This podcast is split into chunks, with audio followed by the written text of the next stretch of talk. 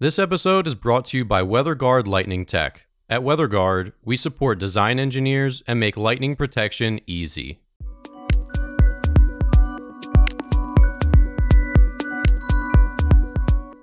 You're listening to the Struck Podcast. I'm Dan Blewett, I'm Alan Hall.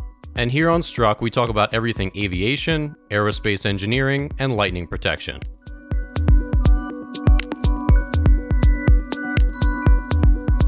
All right, welcome back to the Struck Podcast. I'm your co host, Dan Blewett. On today's episode, first, we're going to chat a little bit about the Atlas V rocket, which is carrying Boeing's Starliner capsule, uh, some of the issues that they've had going back to the hangar recently. Uh, we'll talk about Airbus, um, just two jet sales in July, a little bit concerning. Also, back into some squabbles with Qatar, uh, Qatar Airlines over some fuselage issues. We'll talk about FAA's approval of the first general aviation heads up display, which came back in June. Uh, DHL has added some electric aircraft um, with a new order from Eviation. We'll talk about Lilium. They've also got a big order and a terrifying Russian hoverbike crash uh, as they were testing in Dubai recently. Good grief, how that that pilot is alive. Alan, we'll get to that later, but uh, tell me a little bit about the Atlas V rocket. Boeing's had some had some trouble here, and it looks like they're going back to the drawing board a little bit. Um, are they playing catch up to SpaceX and and Blue Origin? All this. I mean, what what's the mission here as well? Well, they're definitely playing catch up to SpaceX, and their goal is to put crews up to the International Space Station, and SpaceX is doing that right now.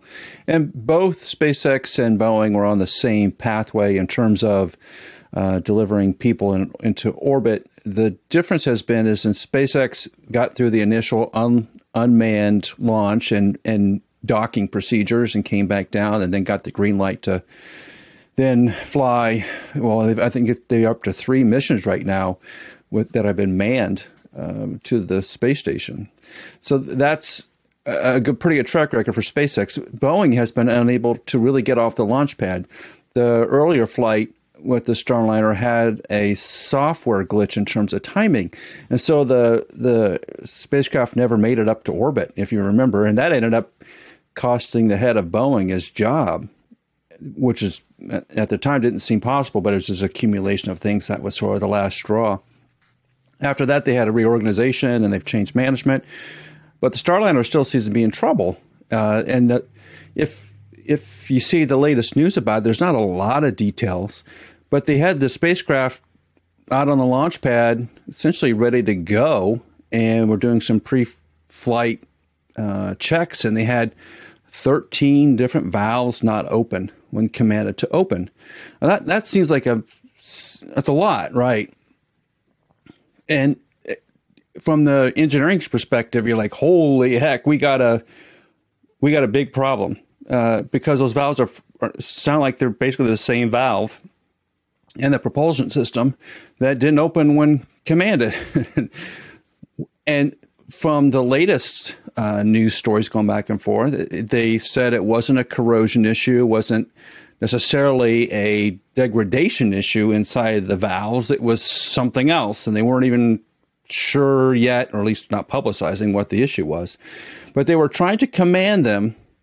They were trying to command. They actually brought the capsule back in indoors, and we're trying to command those valves electrically, mechanically, and thermally, something like that. Like they're trying to nudge them into opening, which to me doesn't sound like a great thing to be doing uh, under NASA's watch. Like you, you don't want to be, you don't want to be trying out stuff uh, when your customer is over your shoulder. That's that should have been figured out months ago, maybe years ago.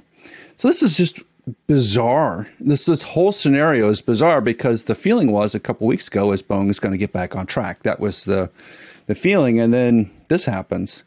So Dan, do you, do you, do you think that NASA is going to be feeling real good about this right now? No, not with them like actively tinkering and trying to just like jam it into working. Yeah, it seems pretty.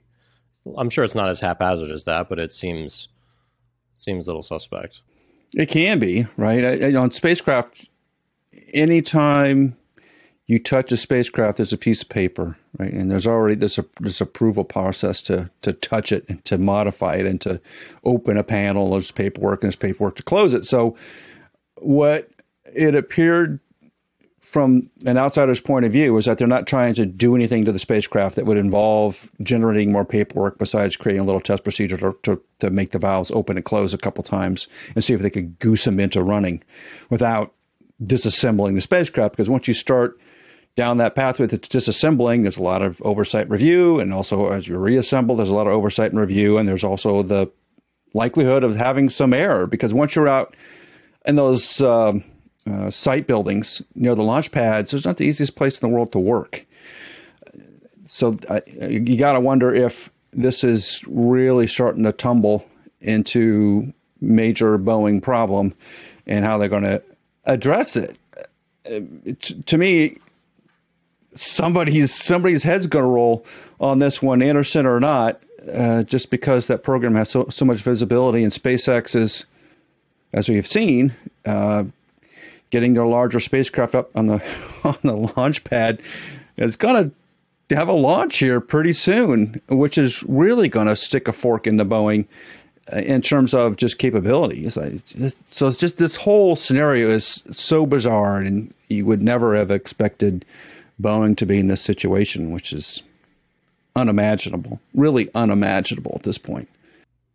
Yeah, it seems just in general that they've had lots of issues after you know, getting many of their planes out there that just recall, recall, recall, another problem, another problem, another problem. It just seems like they've, I don't know, the word embattled seems like it fits Boeing in the last couple of years. You know, right, starting with the 737 MAX and seemingly with lots and lots of different aircraft. Maybe I don't know. Is this just that there's they're more often in the news cycle, or is this really that there's seems to be more problems with Boeing manufacturing? It's a good. That's a really good question because the first thing that gets pointed at is culture, and I, that's a very hard term to describe because there in a large company like that, what is culture? What does that even mean? I, I when I used to work in aerospace at large, large aerospace companies, they use the word our culture is this, our culture is quality, blah, blah, blah. and, and, the engineers and staff will look around at one another and go, I have no idea what they're talking about. And because it's your it's like you, you, it's like your immediate family and your extended family sort of situation like you know what's going on around you that's your around you and your immediate family, you have a pretty good idea, you know, what your mom and dad are doing, what your brothers and sisters are doing. But then you kind of get down to the second cousins, you're not really sure what's going on out there. Well, the same thing exists in, in any large organization. And if you're building a spacecraft or an airplane, there's a lot of second cousins in that group that you just don't have any idea what uh, what they're up to, what they're doing, and and how are you going to control that? Is the is the kicker, and to to label that as culture, I, am not sure that is what it is as much as, uh, geez, you know, just bad luck. Do you do you just mark it up to bad luck at this point? It's or or like how can the CEO actually have any control over that? Right? Yeah, I mean the CEO can't, but I, I was actually looking at I can't remember why but I was I was rolling down the list of murder rates for countries in the United States. And as you get down to the bottom where there's like effectively zero for lots and lots of countries, mostly in Asia and Europe, you start to wonder like why is it effectively zero in many of these countries? But then if you look at the Caribbeans, uh, Latin America, it's consistently very, very high.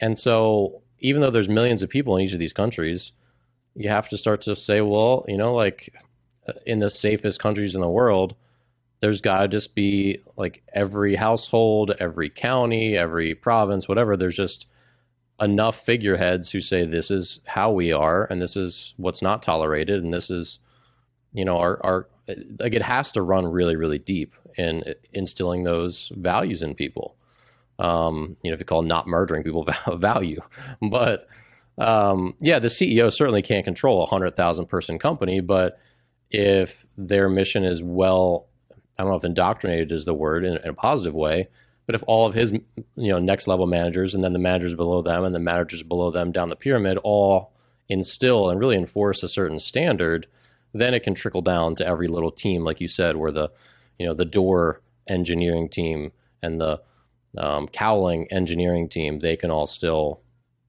it all get the message gets to everyone because clearly, I mean, South Korea has effectively zero murders per year, like or one murder per, per hundred thousand people, not per year, per hundred thousand people, and it's got to just trickle down to everyone, right? From the essentially from some unified spirit or values that all of them have. It's it's a really interesting thing to think about, um, especially as you start thinking about violence in America and South America. I think I was reading about Venezuela and Brazil, and Brazil actually. That's where it came from. It came from this podcast.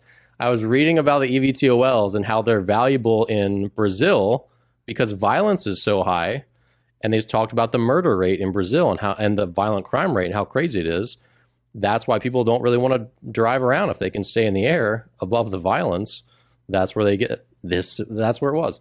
So anyway, somehow that tied back in here, but um, but yeah, it's a good point. I mean, big companies seem like they're impossible to control, and it is for one person. But I don't know. You think it's just got to be a long-standing thing, and maybe Boeing used to have that culture of you know of, of workmanship, but maybe it's maybe it's slowly eroded, and now it's not there. It's hard to know. Well, uh, you really raised a couple of good points here because I was recently watching again some of the Steve Jobs comments on hiring and and early on in the Macintosh world, he got into Apple got into a big world of hurt on the people they were hiring and how that drove sort of generationally in the company problems uh, of, of quality and performance. And, and they, he felt like he needed to remove whole sections of middle management out so that the technical leaders could then also have to be managers because they were the best people to to be on those roles instead of a dedicated person that manages the uh, the humans that are involved in the group. It's someone who's extremely knowledgeable on what's going on and feels like no one else can do it, so they step into that role, which I kind of want. And, and, I think you also raised a, a second point, which is culturally or education wise, are we slipping a little bit because if you listen to Elon Musk and his hiring style, they don't really try to find B players. They're really trying to find A players and people that have taken on responsibility. And, and that's a, sort of a different way of looking about it from an engineering organization. When you apply to a Tesla or SpaceX or name the 50 companies they have running right now, what they're looking for is that you've taken a, a project and you've run that with that project as the lead. Like you own that bit. So there's this little personal responsibility with that. And it's an interview question of explain to me how that project ran, explain to me what it did. Because they, they what they do is they're they're fishing out the people that were just peripheral to that project to the people that were core. And they hire the people that were core and taking them in. And in a Boeing situation, because you need a lot of people, maybe they're just kind of getting, in theory, watered down, is what we would say in engineering. Um, you know, hope that that's not the case, but it's starting to feel like that because there's something going on within engineering that leads to these sort of defects. And I know SpaceX has kind of gotten to that situation before. Uh, obviously, they've had a lot of crashes in their rockets, and they've taken taken that as part of their development process. But it also may weed out employees that, that can't really do the job. It's really fascinating time. Well, moving on to a Boeing competitor, Airbus has sold just two jets in July. Uh, this reporting by Forbes, and Qatar Airlines is um, once again very unhappy with them. So, uh, the CEO of Qatar, of Qatar, Qatar Airways, sorry, um, Akbar Al Baker, uh, has basically said there's a, a degradation um, of the fuselage surface just below the paint on some A350s. And uh, they said it's serious and they're pretty unhappy with it. I think they've had to ground some aircraft. Uh, I mean, is this pretty common that these these fights kind of get into the uh, into the media cycle? No, no, not until they get to really the lawyer stage where they're starting to sue one another because you don't want to bring, want to bring the press into it. Uh, you have to live with these people, right? It's like uh, getting upset at your local coffee shop guy uh, there's someone you have to deal with all the time. So you want to have a, a decent relationship. You don't want to badmouth them to the to the newspaper if you can avoid it. Yeah, right. And and for whatever reason, uh, Qatar Qatar um, is having a big problem with paint. And they're really upset with it. Sounds like a paint adhesion issue, which to me sounds like either some type of UV degradation of the composite system or some sort of issue with the lightning protection system on the airplane uh, that is degraded, and then paint is the paint is just the the visual sign that something is wrong. Now, the problem, if there is really a problem, and it looks like there's a problem because there's so many voices involved with this at the moment, but if you're going to try to quote unquote fix a paint adhesion problem on a composite airplane, that's really difficult because the the thing you don't want to do is start grinding away at the surface of a composite airplane because you're going to have manuf- manufacturing escapes and you're going to damage the structure as you're trying to clean it and all that. Versus aluminum airplane, there's just a lot of ways to clean it and repaint it and fly it on out. So they're kind of an impasse. And obviously, Airbus is, hasn't always been that busy in the summertime anyway. I'm not t- taking too much uh, into that, but this these fights are getting with these airlines are, are just bizarre. And I, I, my guess is it's mostly COVID related, but we shall see. Well, do you think it's? I mean, you said obviously you want to keep it out of the press, especially if it ends up being a legal issue. But is this something that they want to press Airbus to maybe get them to settle or pay for it just to quiet it down so it's out of the press? I mean, could it be that kind of tactic? Oh, sure. And the rumor was is that the airline had, had deposited an airplane at Airbus's facilities and left it on the tarmac.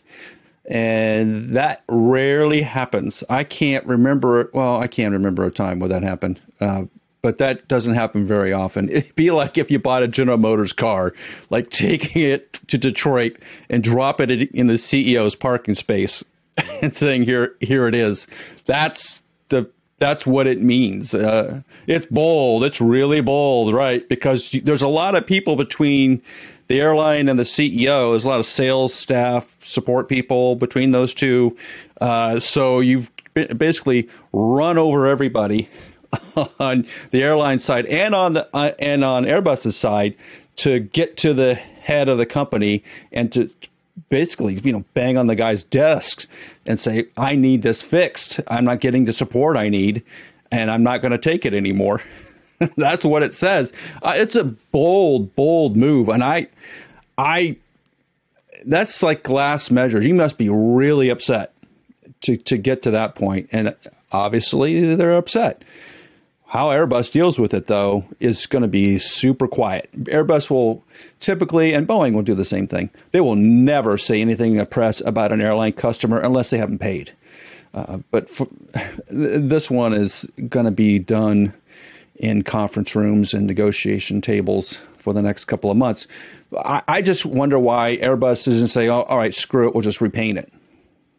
That seems like a simple solution, but maybe it's deeper. Maybe there's something that Airbus is dealing with that they don't have an answer for yet, or maybe they disagree on that there is a paint issue. Then you know, it's Airbus, but Airbus really can't say anything here.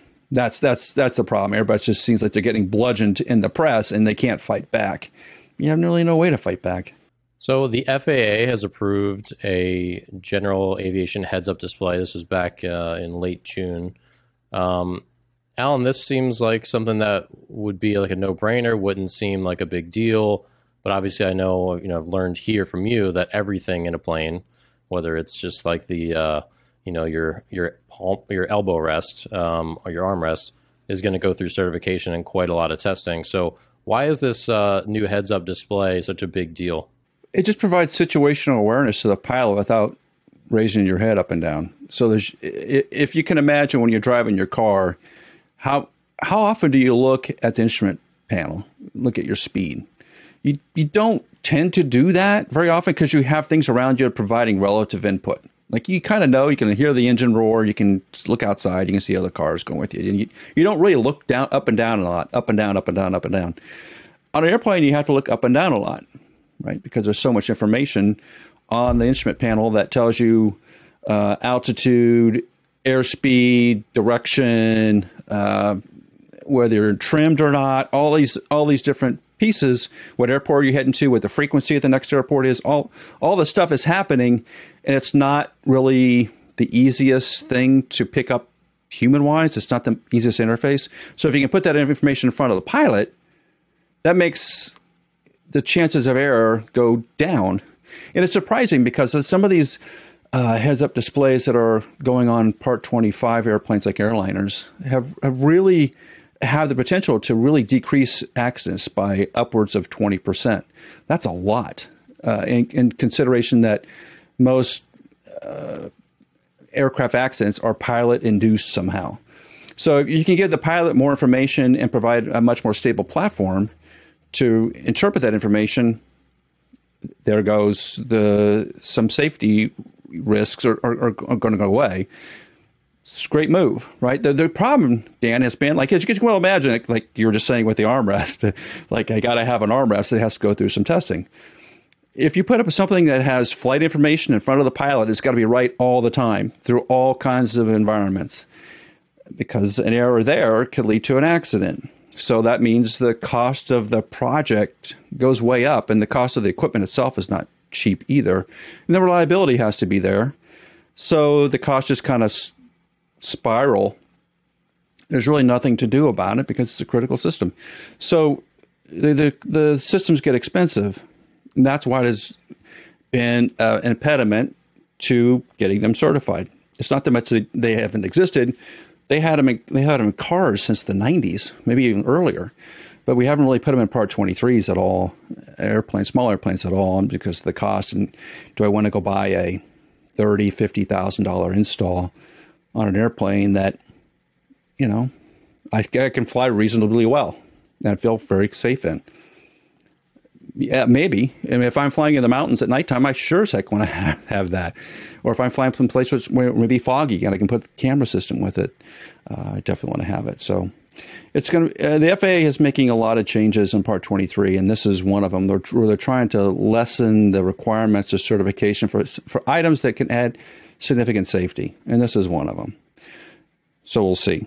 And uh, we're, we're going to have to kind of watch and monitor how this goes over the next couple years to see how much safety improvement it does create, because it should. All right, so moving on to our EVTOL and electric segment. First up on the docket is. Uh, Eviation, so they've uh, signed a deal with uh, DHL, which is obviously one of the larger, one of the top four, top three. I don't know if you can't count Amazon in there now, but um, you know, one of the top, uh, you know, logistics and uh, package delivery companies in, in the world. Uh, DHL Express is adding 12 of Eviation's uh, e-cargo plane, which has a payload of 2,600 pounds, range of 815 kilometers and uh, they say it will recharge recharge in 30 minutes or less between flights, which is pretty amazing. I mean, just hearing that. So, um, Alan, where do you fall on this? I mean, I, I know it seems like a, a, practical move to start with a lot of these electric uh, vehicles.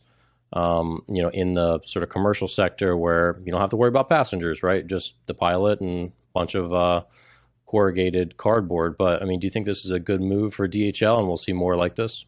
I think you will.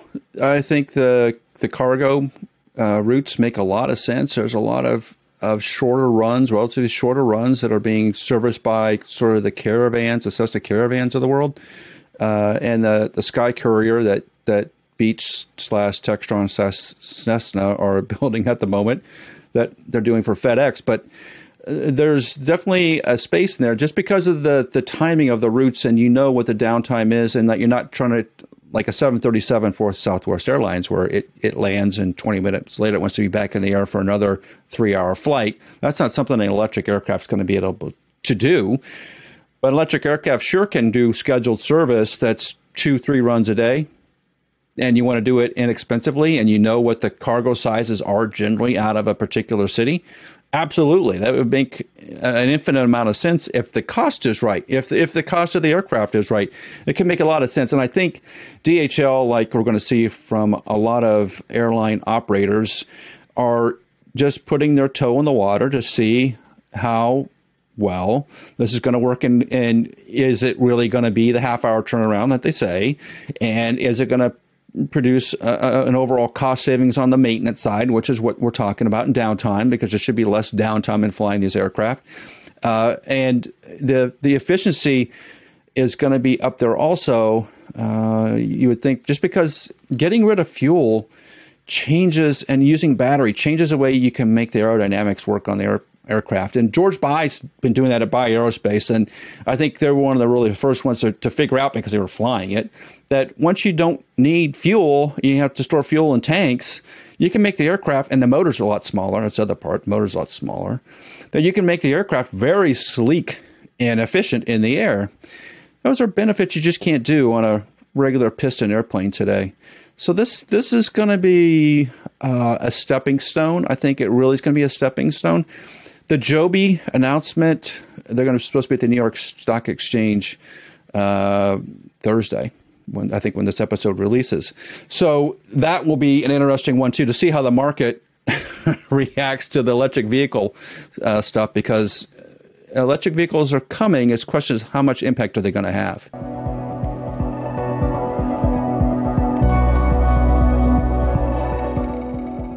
So moving on, speaking of uh, of you know this adoption of aircraft, Lilium is uh, inking a big deal with Azul, which is a major carrier in Brazil, uh, the founder of JetBlue here in the United States, also one of the founders of Azul.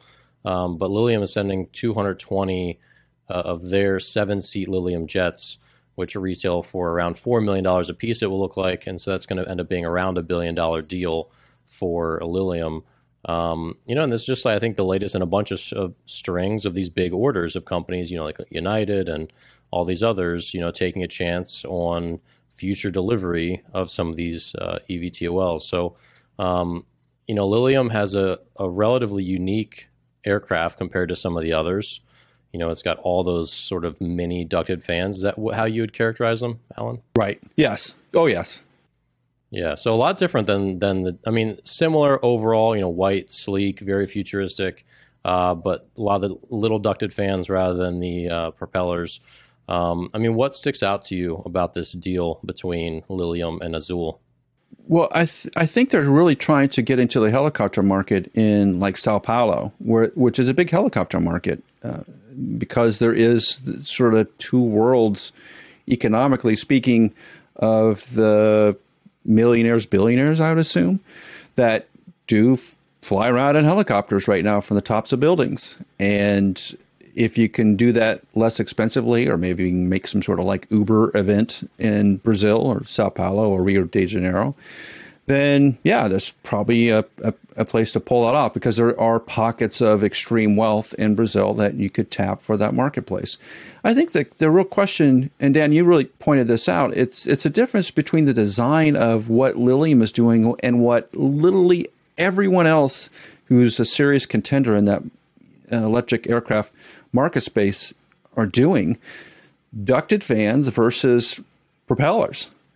And the ducted fan, every other company that has started ducted fans has pulled away from it because of tr- transition issues. As you translate from uh, vertical flight to horizontal flight, there's some flight things in there about the way that a ducted fan works and is it getting the airflow it needs and do you s- stall the aircraft because of that transition uh, standpoint. So it's like the the flight laws are not great on ducted fans, but Lilium's still going down that route, uh, and, and, rightly so. As we're as we're going to talk about it shortly, you know, there's less propellers flying by your head, so to speak. Everything's much smaller and seems less threatening.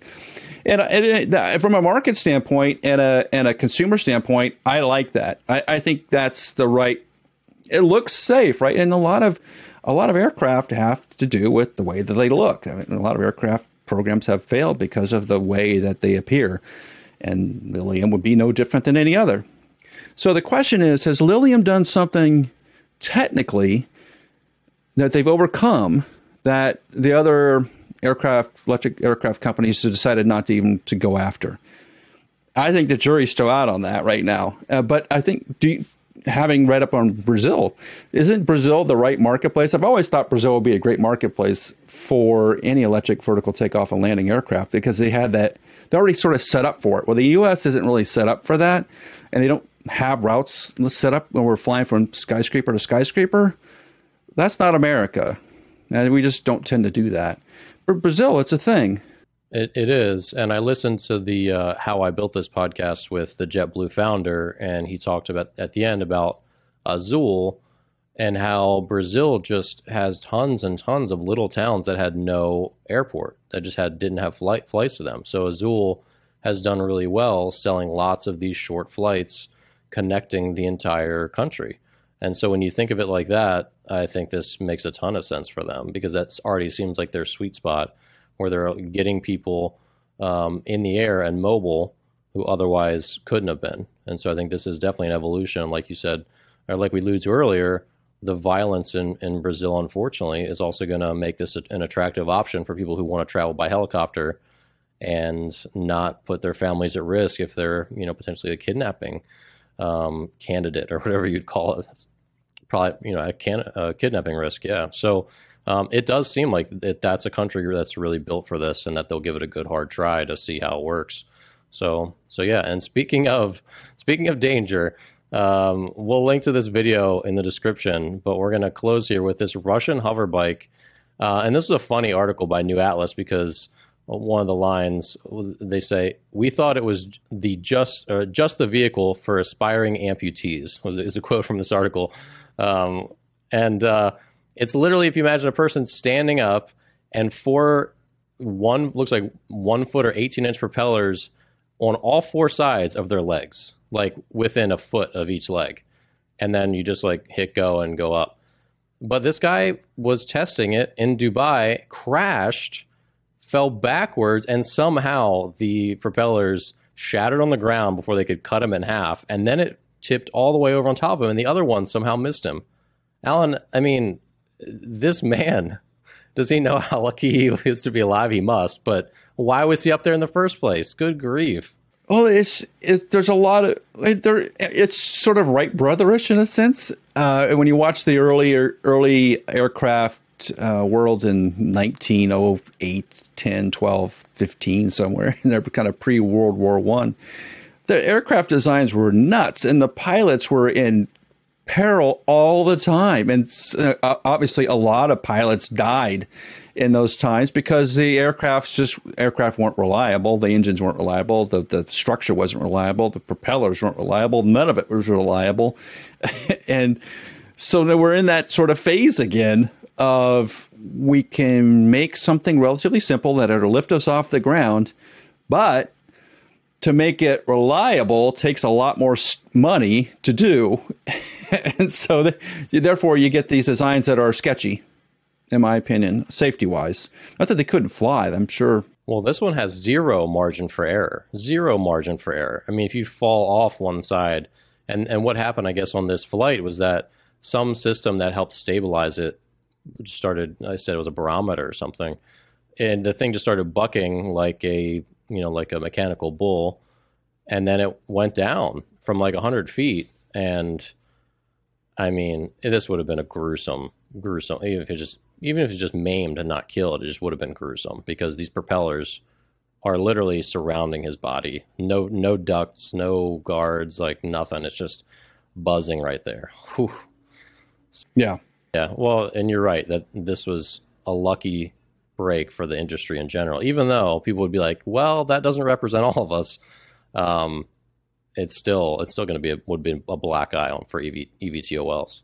Oh, sure. This is why I think this is why a lot of EVTOL flights are so hidden right now. Is that they ever have a crash, it's just going to really hurt stock prices in the industry. Well, that's going to do it for this week's episode of the Struck Podcast. Thanks so much for listening. Be sure to subscribe to the show on iTunes, Spotify, Stitcher, YouTube, and check out the description below for more information about any of the topics we covered here today. Thanks again for listening, and we will see you here next week on Struck. Strike Tape, WeatherGuard Lightning Tech's proprietary lightning protection for radomes, provides unmatched durability for years to come. If you need help with your radome lightning protection, reach out to us at weatherguardaero.com. That's weatherguardaero.com.